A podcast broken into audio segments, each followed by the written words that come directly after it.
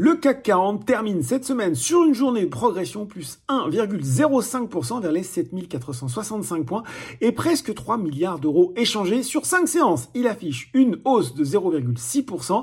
Hier, c'était l'inflation. Aujourd'hui, les investisseurs ont apprécié eh bien la hausse moins forte que prévue de 1% des prix à la production aux États-Unis en décembre en rythme annuel de quoi redonner un petit peu d'espoir sur une baisse rapide des taux de la Fed. Les marchés américains ne connaissent pas tout à fait la même fortune que l'indice français à 17h 45 le Nasdaq est presque stable, plus 0,15%, mais le Dow Jones cède 0,4%, alors que les grandes banques US ont dévoilé leur trimestriel. Si ceux de JP Morgan ont été appréciés, c'est un petit peu moins le cas pour Wells Fargo et Bank of America, toutes les deux en repli. Si on regarde les valeurs en hausse à Paris, eh bien, c'est encore, et oui, Nexence qu'on retrouve aux avant-postes des valeurs dans le vert. Pour rappel, hein, mardi, euh, le courtier Berenberg avait entamé son suivi avec une recommandation à achat, un objectif de cours de 98 euros.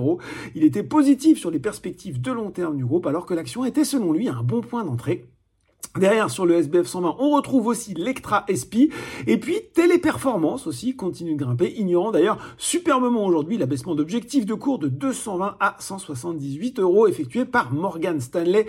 Euh, toujours sur le CAC 40, suivent Capgemini et Airbus en 2023. Le géant européen de l'aéronautique a enregistré une hausse de 11% sur un an de ses livraisons d'avions euh, commerciaux et des commandes brutes record à 2319 unités. Safran gagne de son côté le motoriste 2,5 8%. Du côté des valeurs en baisse à Paris, eh bien, c'est clairement une semaine à oublier pour Atos. Le titre abandonne encore aujourd'hui près de 15% et recule de 23% sur 5 séances. Journée compliquée également pour Worldline et Valeo.